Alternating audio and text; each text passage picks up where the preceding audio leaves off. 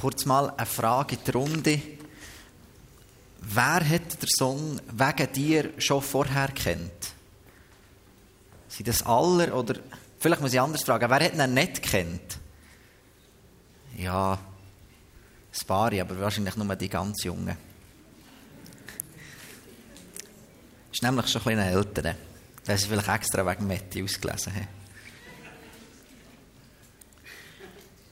Ich darf mit euch heute über ein Thema reden, das wir schon ein bisschen gut kennen. Wir haben jetzt ein paar Mal darüber gehabt, Trust and Obey.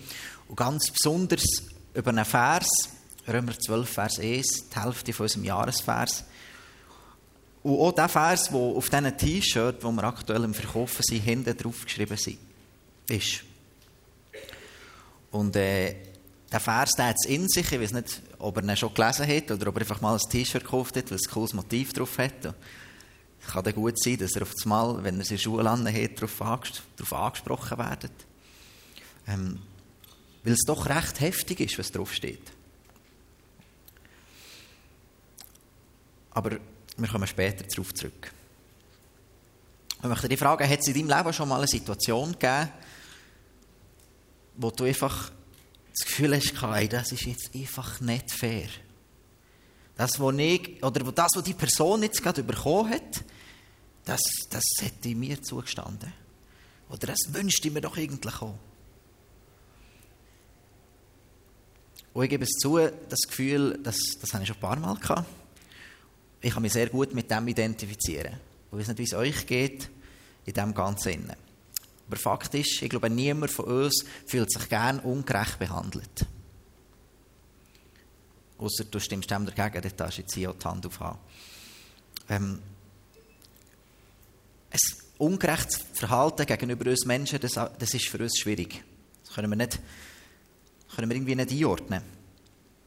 Etwas Ähnliches ist Eifersucht. Irgendwie zu sehen, dass eine Person etwas überkommt, etwas hat, was man selber auch gerne möchte. Das ist, das löst immer etwas aus. Da kommen Gedanken auf, die man vielleicht nicht möchte. Hey du Asi, das gehört eigentlich mir, was du jetzt da gerade hast bekommen. Das würde mir auch zustehen. Und immer wieder ertappe mich, wenn ich solche Gedanken habe, dass das, was die Person jetzt bekommen hat und ich eifersüchtig bin, wenn ich ganz ehrlich zu mir selber bin, dass das Sachen sind, die ich gar nicht will. Aber weil die Person es überkommt, will ich so. Kennt ihr das? Schon mal so etwas erlebt? Oder, dass ich zumindest immer die Anerkennung wette, die die Person gerade in diesem Moment überkommt. Weil, wenn wir uns zum Beispiel darüber nachdenken oder vor Augen führen, dass wir sagen, ja, ich wette auch so gut Ski fahren können.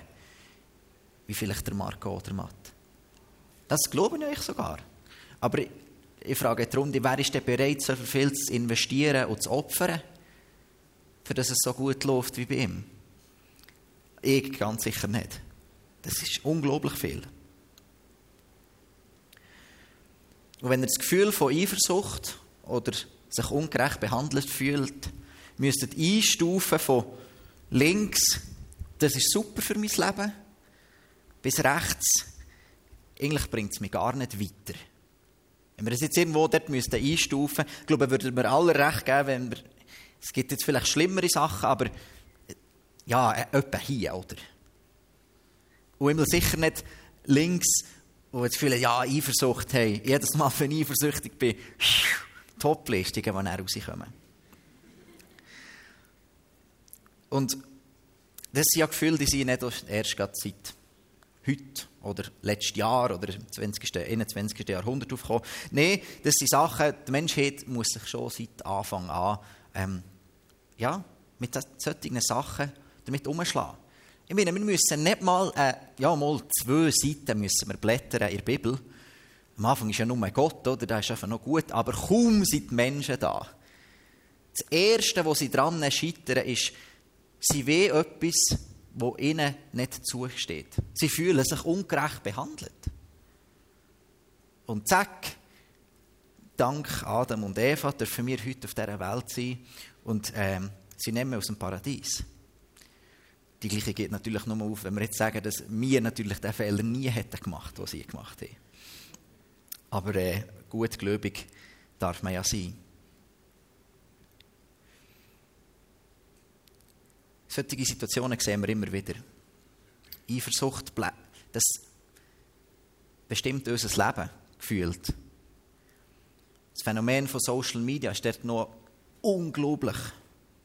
Oh, der war schon mit dort in der Ferien. Oh, das Ehepaar hat schon das dritte Kind, mir ging noch keins.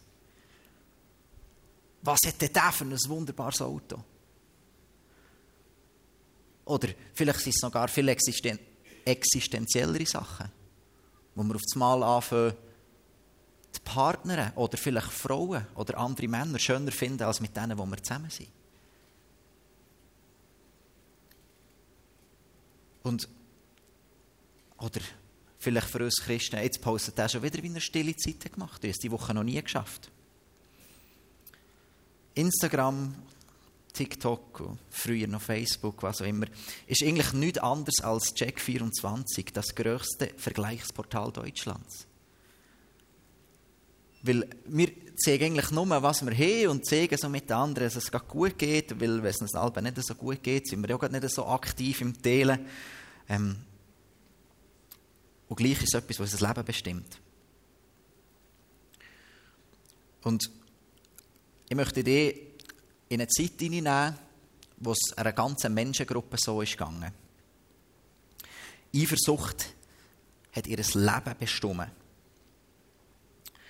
Und wenn wir da in die Nähe gehen von diesem Paulus-Text, Römer 12, Vers 1, dann, wenn wir davor gucken, dann lesen wir in den Kapiteln 9 bis 11 vom Volk Israel und ihrem Bezug zu anderen Menschen. Und ich möchte mit euch den Text angucken, wie ihr es dort hinten seht, in 4 Bereichen.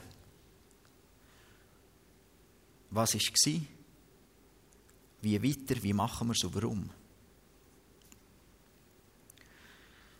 Und zwar hat der Paulus Väter an mit: Ich habe euch vor Augen geführt, Geschwister, wie groß Gottes Erbarmen ist. Das ist der erste Satz von unserem Jahresvers. Wenn wir den Vers lesen,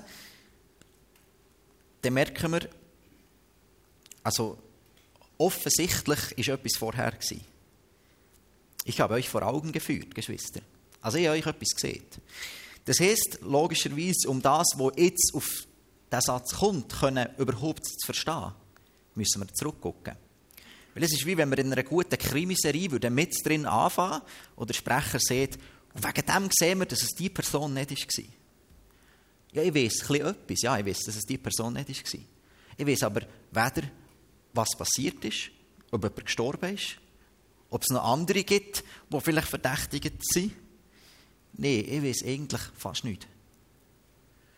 Und wenn wir ehrlich sind, dann sehen wir anhand von diesem Satz, ich habe euch vor Augen geführt, Geschwister, wie gross Gottes Erbarmen ist, dass Gottes Erbarmen gross ist. Aber wir müssen nicht anhand von was, dass der Paulus die Aussage macht. Und ich bin dem auf den Grund gegangen, dass wir den Text verstehen können. Man sieht dem Ganzen auch Kontextualisierung. Und darum ist es unglaublich wichtig, dass wir verstehen, was in diesen Kapiteln passiert. Und wie vorher angetönt, geht es in diesen Kapiteln 9 bis 11 um das Volk Israel. Und ganz ehrlich, die waren ultra angepisst. Und zwar sind sie ja eigentlich das ausschliessliche Volk Gottes. Gott hat sie erwählt. Als gnädiger Vater hat er das Volk Israel erwählt als sein Volk. Und jetzt auf das Mal kommen da ein paar unbedeutende Fötzeln und zählen sich zum Volk Gottes. Sie sind gar nicht cool gefunden. Und in diesen 3 Kapiteln beschreibt der Paulus die Geschichte vom Volk Israel und was Gott mit ihnen für einen Weg ist gegangen und was er auch noch für einen Weg mit ihnen wird gehen. Es fängt an mit dem Auszug aus Ägypten. Und das Volk Israel bekommt nachher die 10 Gebote und sie verhalten sich so schlecht, dass sie gerade wieder verworfen werden. Und der ägyptische Pharao verfolgt sie und stirbt. Gott hat es nicht zugelassen, dass das Volk Ägypten etwas falsch macht und tötet sie. Wenn aber das Volk Israel etwas falsch gemacht hat, dann war er gnädig und hat vergeben. Der erste Schritt, den Gott mit dem Volk Israel gemacht hat, ist, er war gnädig. Er hat vergeben, er hat auserwählt. Und somit hat im Volk Israel etwas anfangen wachsen. Sie haben gewusst, dieser Gott, der ist mit uns. Gott hätte ihnen etwas entstehen. Das ist das, was Paulus uns im Kapitel 9 sieht. Wenn wir dann weitergehen ins Volk 10, dann merken wir, das Volk Israel, das hat sich angefangen zu verstocken. Sie haben angefangen, hart werden in ihrem Herz. Und die Liebe gegenüber dem Vater, der sie immer wieder hat befreit und ihnen immer wieder vergeben hat, die ist bei ihnen erkaltet. Und wenn sie sich für das Gesetz eingesetzt haben, dann ist es ihnen nicht darum gegangen, dass Gott gross gemacht wird. Nein, es ist ihnen darum gegangen, dass sie gut dastehen.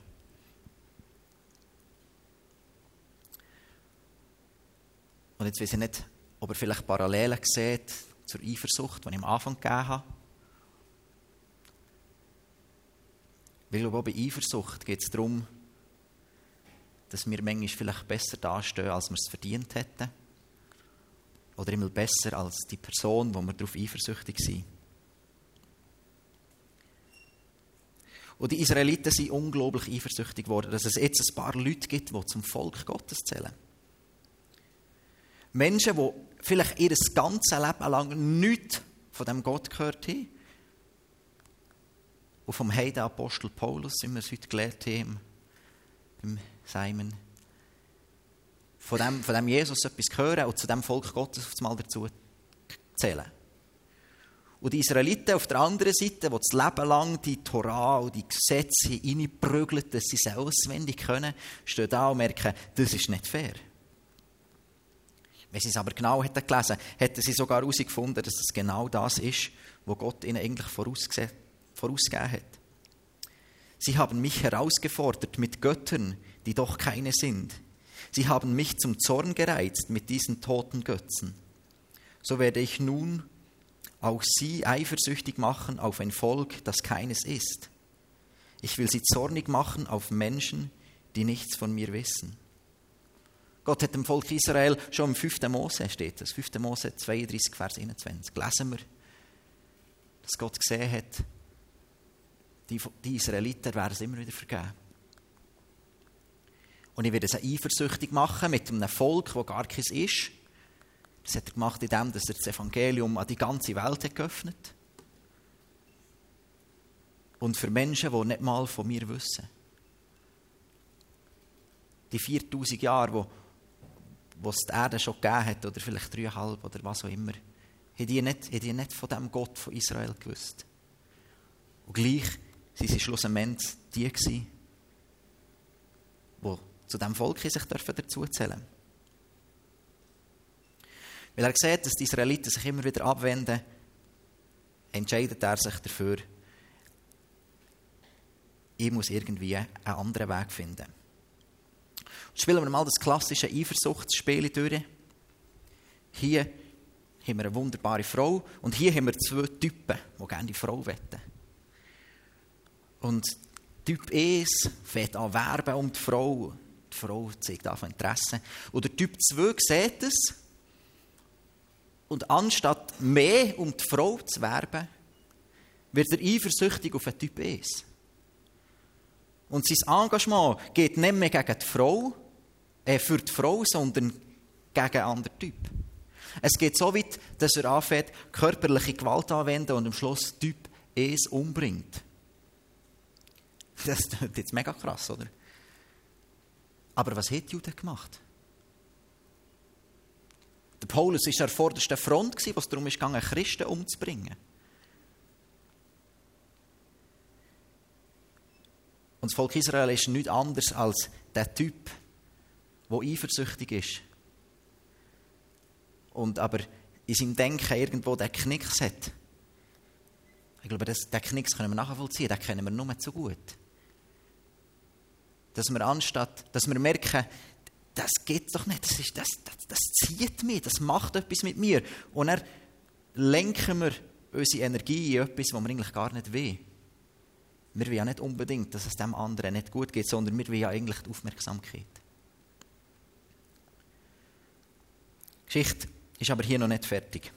Im Römer 11 geht es näher um das, was in Zukunft wird passieren mit dem Volk Israel. Israel wird nämlich umkehren. Und ich bin gespannt, wie das wird aussehen. Ich glaube nicht, dass es bis heute passiert ist. Aber in der Bibel steht, es wird passieren. Es ist nämlich so, dass die Nationen, die früher ungehorsam waren, jetzt Gottes Gehorsam erleben. Und eben mit dieser Eifersucht, irgendwann, dass es Gott so wird wegbiegen und herüberkommen, dass mit dem Erbarmen, das wir erleben dürfen, das Volk Israel wird merken, wie gütig das Gott wirklich ist. Und wir lesen Römer 11, Abschluss 28 und 29. Ihre Einstellung zum Evangelium macht sie zu Feinden Gottes. Und das kommt euch zugute, also eigentlich uns, wir, die zu den Nationen, zu den Griechen, zu den Heiden zählen. Andererseits folgt aus der Wahl, die Gott getroffen hat, dass sie von ihm geliebt sind. Er hat ja ihre Stammväter erwählt. Und wenn Gott in seiner Gnade Gaben gibt oder jemanden beruft, macht er das nicht rückgängig. Mit dem schließt er Römer 11 und seht eigentlich, ich habe euch erwählt. Und das steht über allem. Und nicht nur, dass ich das Volk Israel erwählt habe, nein, ich habe sogar den Zugang zum Reich Gottes uns allen ermöglicht. Der Paulus ist hier in einer Argumentationslinie, wo er uns aufzeigt, jeder hat Zugang zum Vater im Himmel. Egal, ob Jude, ob nicht Jude. Und das ist eine wahre Freudenbotschaft. Darum kann er das ja sagen, wie ich euch vor Augen geführt habe, Geschwister, wie gross Gottes Erbarmen ist. Obwohl weder wir es verdient hätten, weil wir es nur bekommen, weil es das Volk Israel irgendwie nicht so gut gemacht hat. Und das Volk Israel nicht verdient, weil sie, wo sie erwählt waren, sie es auch nicht gut gemacht haben. Beide haben eigentlich es nicht gut gemacht. Und gleich sieht Gott, meine Arme sind offen. Das Geschenk ist da. Und in diesem Sinne ist wunderbare, grosse Freude. Und darum kann er dann weitergehen und sagt, die einzig angemessene Antwort darauf ist die, dass ihr euch mit eurem ganzen Leben Gott zur Verfügung stellt. Wir wissen jetzt also, wie gross die Barmherzigkeit von Gott ist. Und weil wir den Kontext näher kennen, wissen wir auch, wieso dass der Paulus eine so eine brutal hohe Forderung stellt. Weil, seien wir mal ehrlich, euch mit eurem ganzen Leben Gott zur Verfügung stellt. Das ist brutal. Und ich frage mich manchmal, wie könnt ihr das, oder wie sieht das in meinem Leben aus? Was passiert da? Und ich glaube, wir Menschen, wir sind wirklich Weltmeister drinnen. Immer wir Schweizer, auf die Aufforderung von Paulus immer mal wieder mit ein paar schlagfertigen Ausreden um die Ecke zu kommen. Da ist der Klassiker, ist, ich glaube, mit dem bin ich nicht gemeint. Vielleicht ein paar andere, aber ich nicht. Und das könnten wir sagen, wenn wir den Vers aus dem Kontext nehmen würden. Aber weil wir ja gerade den Kontext hier sehen, wissen wir, es ist nicht für einzelne Menschen, nein, es ist für alle. Vielleicht geht es dir als Frau so, dass wenn du die Bibel lesest, dass du das Gefühl hast, Gott hat offensichtlich ein Problem mit Frauen. Aber ich kann dir sagen, das hat er nicht. Als Frau bist du auserwählt, Tochter vom König zu sein. Vielleicht bist du als Typ und fühlst dich nicht männlich genug, siehst, ja, der sieht noch mal viel besser aus als ich. Gott kann doch mich nicht brauchen. Mal natürlich kann er dich brauchen, er will dich auch brauchen. Vielleicht bist du auch sehr privilegiert und für dich ist das Argument, Gott will doch nur mein Geld. Aber ich kann dir etwas sagen, Gott ist nicht angewiesen auf dein Geld. Ihm gehört alles. Also, ob er jetzt alles und noch ein paar hundert Fränkchen hat, naja, weiss ich jetzt auch nicht. Macht, glaubt der Brat auch nicht fest. Und ich möchte, um euch das Ganze noch etwas genauer aufzuzeigen, mit euch in einen Text eintauchen aus der Bergpredigt. Und zwar in Matthäus 6. Dort redet Jesus und er sagt: Deshalb sage ich euch, macht euch keine Sorgen um das, was ihr an Essen oder Trinken zum Leben und an Kleidung für euren Körper braucht. Ist das Leben nicht wichtiger als die Nahrung und ist der Körper nicht wichtiger als die Kleidung? Seht euch die Vögel an. Sie säen nicht, sie ernten nicht, sie sammeln keine Vorräte und euer Vater im Himmel ernährt sie doch. Seid ihr nicht viel mehr wert als sie? Wer von euch kann dadurch, dass er sich Sorgen macht, sein Leben auch nur um eine einzige Stunde verlängern? Und warum macht ihr euch Sorgen um eure Kleidung? Seht euch die Lilien auf dem Feld an und lernt von ihnen. Sie wachsen, ohne sich abzumühen und ohne zu spinnen und zu weben. Und doch sage ich euch, sogar Salomo in all seiner Pracht war nicht so schön gekleidet wie eine von ihnen. Wenn Gott die Feldblumen, die heute blühen und morgen ins Feuer geworfen werden, so herrlich kleidet, wird er sich dann nicht erst recht um euch kümmern, ihr Kleingläubigen? Macht euch also keine Sorgen. Fragt nicht, was sollen wir essen, was sollen wir trinken, was sollen wir anziehen, denn um diese Dinge geht es den Heiden, die Gott nicht kennen. Euer Vater im Himmel aber weiß, dass ihr das alles braucht. Es soll euch zuerst um Gottes Reich und um Gottes Gerechtigkeit gehen. Dann wird euch das Übrige alles dazugegeben.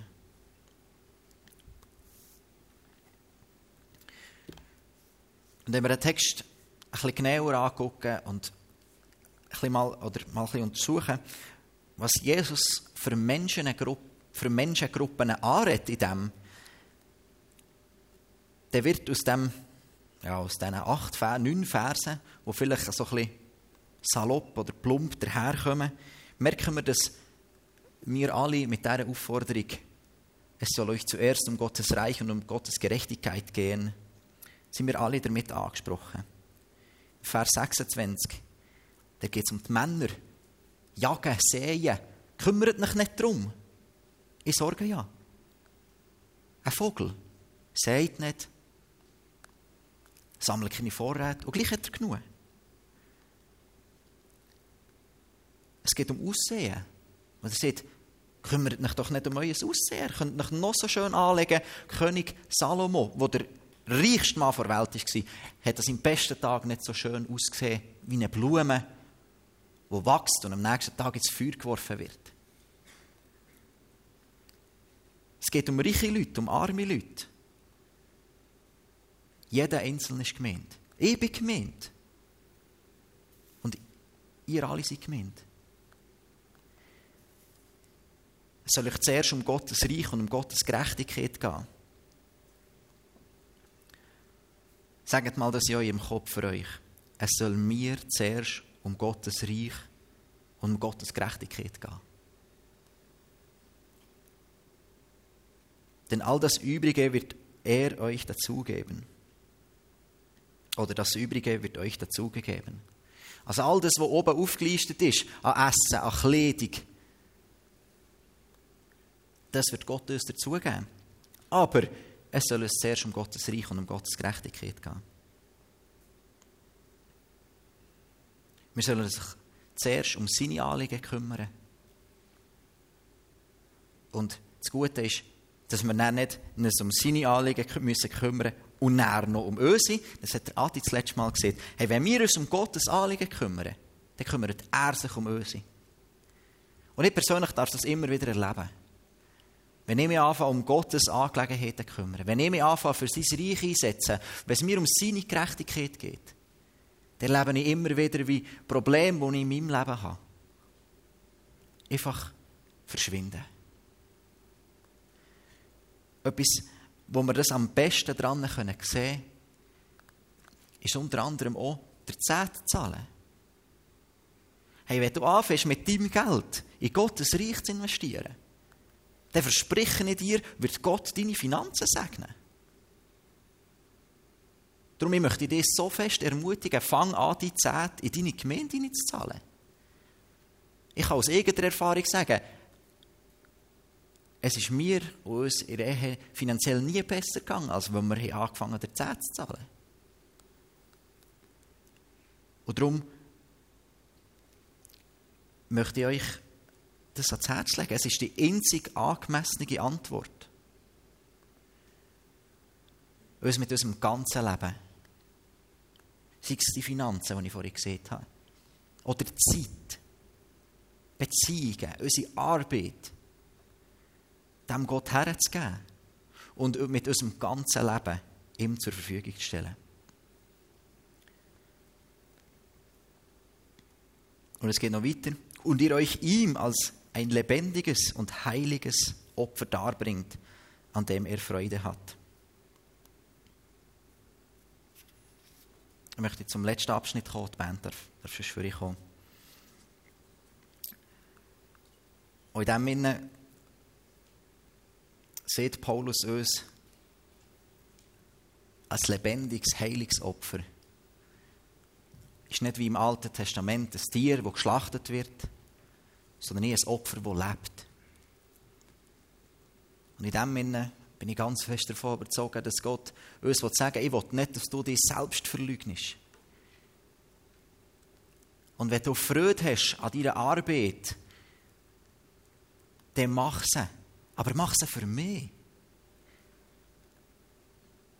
Du musst nicht Angst haben, dass du irgendwie mit dem, was du tust, Gott nicht könntest gefallen, sondern du kannst überall, wo du bist, ein Licht sein für ihn. Du kannst überall, wo du bist, das lebendige Opfer sein. Du kannst überall, wo du bist, dich mit deinem Leben als lebendiges Opfer Gott hergeben.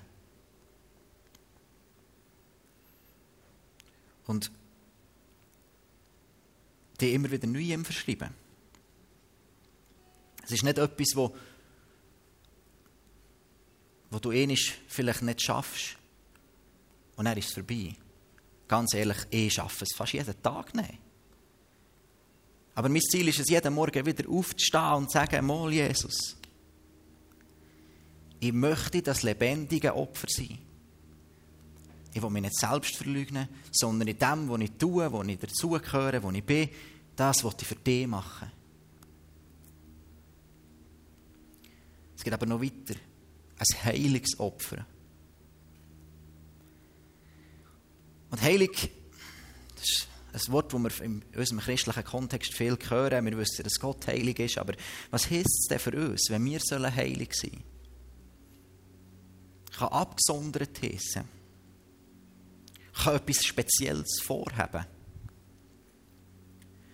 Und ganz häufig steht es im Zusammenhang von Reinheit, Frömmigkeit. Es geht also darum, dass wir unser Leben komplett und jederzeit immer als Opfer hergeben. Und er daran Freude hat. Und er hat Freude, wenn es heilig ist. Und ganz ehrlich, das ist brutal herausfordernd. Weil dort geht es um alles. Und Gott sieht, wie du dich fühlst. Gott sieht, was du für Gedanken hast. Gott sieht, was du vielleicht am Abend auf deinem Handy für Videos guckst, obwohl es eigentlich selber nicht wettest. Er sieht, wie du auf der Bühne von deinem Wochenende redest, von deinen Kollegen redest, von deinem Gott redest. Er sieht, was du Wochenende für Wochenende machst. Er sieht, wie du mit deinem Partner umgehst. Er sieht, wie du am Sonntagmorgen bist und wie du am Samstagabend bist. Er sieht alles. Und es geht ihm darum, dass ich mein Leben immer wieder ihm herlege. Immer wieder vor ihn komme und sage, Jesus, guck mal den Scherbenhaufen an, den ich schon um die letzte Stunde hinterlassen habe. Aber ich möchte neu vor dir kommen und neu sagen, ich stehe hier als lebendiges Opfer.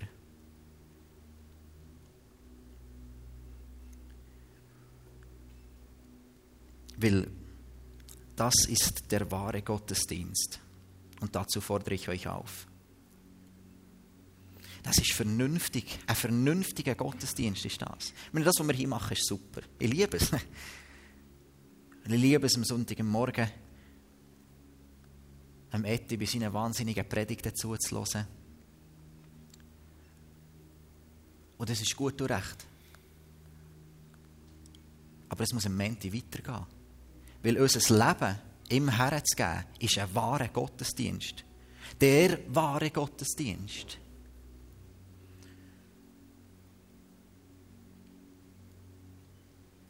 Und darum soll das, was wir hier lesen, ja auch einen Einfluss haben, nicht nur auf jetzt und vielleicht nachher noch auf den Worship, die gute Gemeinschaft, die wir im Anschluss haben, sondern es ist dann kraftvoll, wenn es auf morgen Einfluss hat. Auf übermorgen und auf die nächste Woche. Wenn sich anfängt, unser Leben zu transformieren.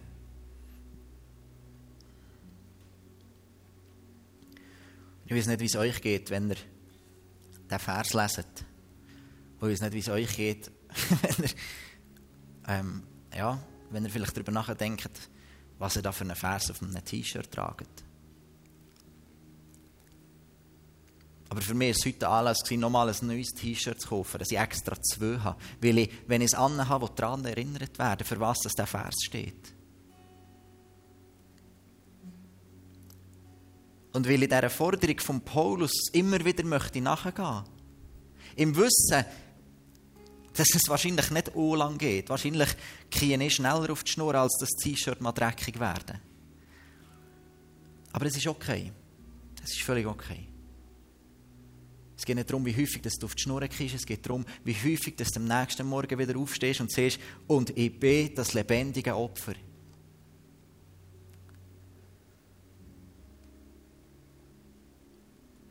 Und vorhin kommst und siehst, da bin ich. Wenn wir jetzt wieder in Worship werden eintauchen, möchte ich, dass du mit diesen Fragen, dass die vielleicht mal hin und her wälzt ist. Und wenn du merkst, dass heute ein Abend ist, wo du siehst, mal, ich will nochmal neu mitcommitten. Hey, der Römerbrief, der lädt uns dazu ein, uns einfach nochmal neu ganz dem Gott herzugeben. Weil er zeigt so klar auf, dass er es verdient hat. Der macht das nicht nur für dich, sondern der bitte ich dich, stand auf und gang zu jemandem vom Ministry-Team und lass für dich beten. Mach das zweit fix ab. Mit Jesus zusammen. Weil er hat es verdient. Das ist der wahre Gottesdienst. Und dazu fordere ich euch auf.